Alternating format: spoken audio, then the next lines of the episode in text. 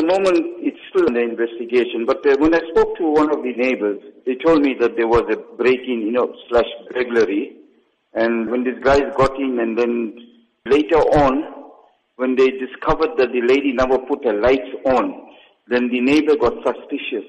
And then when he inquired, then I think her ex-husband came over, and then that's when they discovered that this lady was actually dead. They uh, gagged her mouth and then they tied their hands at the back. The law enforcement was there together with the other departments and they, but uh, this is what 4-5 stands for because it's still under investigation. There are reports that the woman was attacked by people known to her. Do you have any information on this? Not at this stage. Maybe later on as the investigation goes on. And what's been the community reaction to this? Any murder that is unnatural way, especially there's a robbery or there's hijacking or you know, theft of motor vehicle, somebody lose their life, it's going to create an uproar or it's going to create unpleasantness amongst the community, and especially when innocently, when there's a burglary or housebreaking and, you know, when it turns into murder that somebody is there.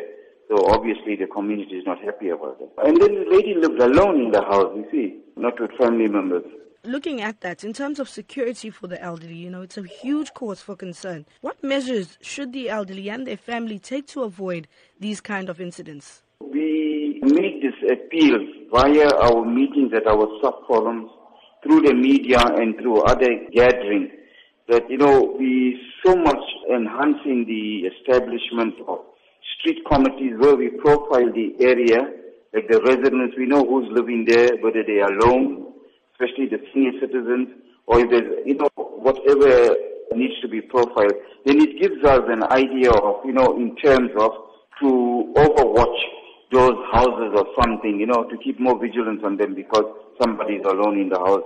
But then again, you know, it boils down that I'm tired of commenting on, you know, the apathy amongst our people, you see now. At the weekend, there were social media messages circulating of the hijacking of a lady, Siddhartha Balgobind. You know, what can you tell us about this? You know, it got us worried straight away, but also what gave us, has given us some hope that, you know, the vehicle was recovered, she was recovered and she was, her family went and fetched her and she was reunited with her family and she's safe.